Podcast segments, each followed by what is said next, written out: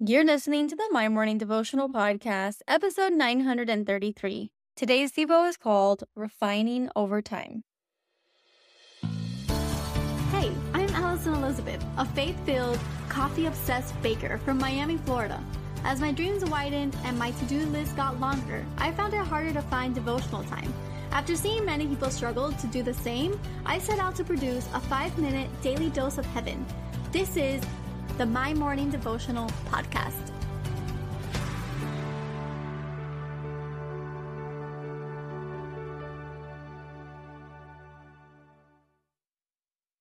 Good morning, everybody. Happy Wednesday. Welcome back to another episode of the My Morning Devotional podcast.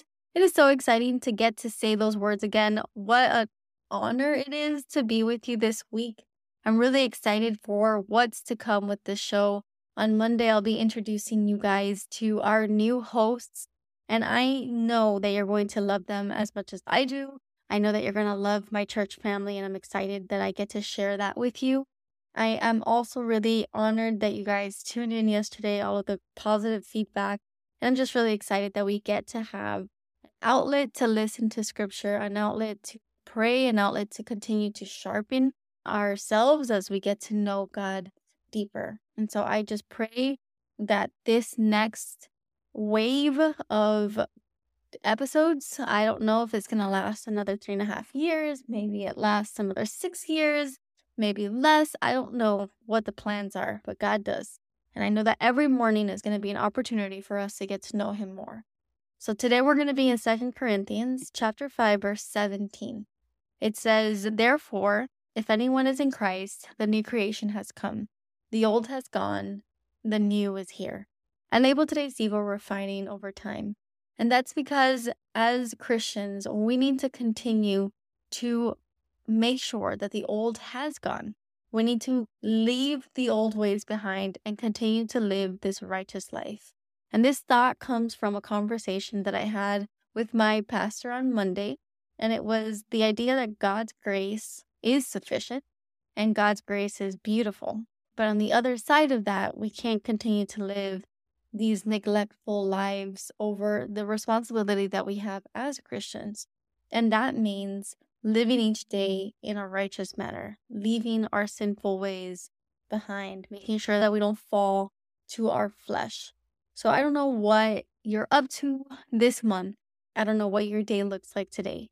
But I do know that every day is an opportunity for us to look at our lives and ask the Lord to continue to purify us, to open our eyes to the different things that we do that might be displeasing to Him.